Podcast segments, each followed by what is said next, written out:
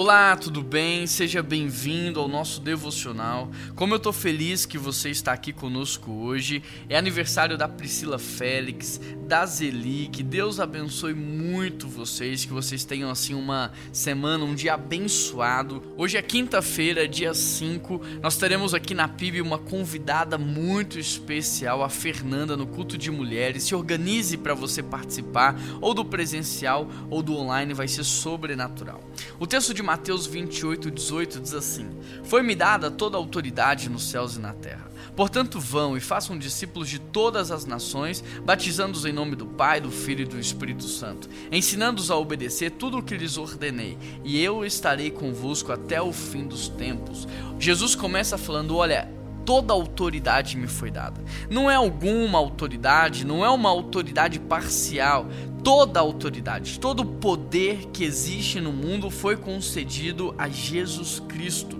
O poder sobre a morte, o poder sobre as doenças, o poder sobre a vida, o poder sobre todas as coisas que podem nos acontecer, Jesus carrega, ele sustenta a criação com o poder da sua palavra, ele é dono do ouro e da prata, enfim, todo o poder está nas mãos dele. E ele diz: Olha, já que eu tenho todo o poder e toda a autoridade, eu estou falando para vocês, vão e cumpram a missão. Vocês vão cumprir a missão, não é na autoridade de vocês, é na minha autoridade. Por isso nós devemos falar de Cristo não com medo, não com insegurança, mas com convicção de que aquele que nos mandou, de que aquele que nos enviou, ele vai garantir o resultado, ele garante o processo, ele cuida de tudo. E o que é que nós deveríamos fazer?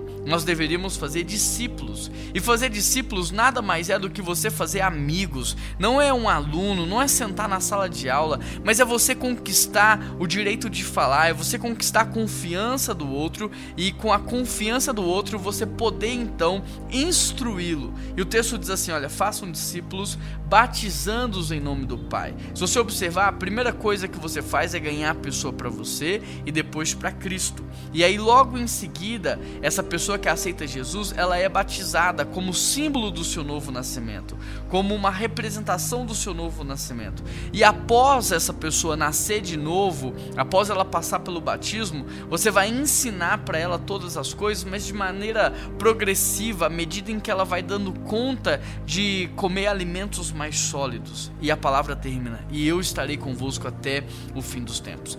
Deus vai estar com aqueles de maneira comprometida de maneira íntima, de maneira pessoal com aqueles que estão cumprindo a missão.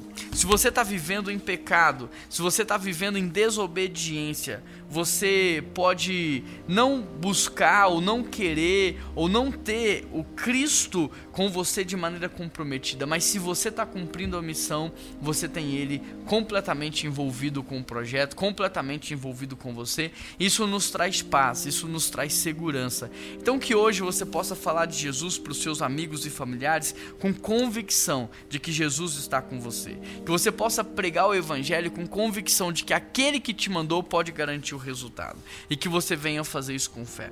Pai, nos ajude a obedecermos a grande comissão. Ó oh Deus, nos ajude a termos a ousadia e a coragem de falar do Senhor para os nossos amigos e familiares. E que o Senhor Deus possa nos dar unção, que o Senhor nos dê a palavra certa para que façamos discípulos e nos dê o privilégio de poder batizar essas pessoas e discipulá-las, ensinando elas a guardar tudo que o Senhor ordenou, Pai. Que o Senhor nos dê graça para que nós possamos concluir a missão que o Senhor nos deu. Essa é a oração que nós fazemos em nome de Jesus que nós oramos oramos. Amém.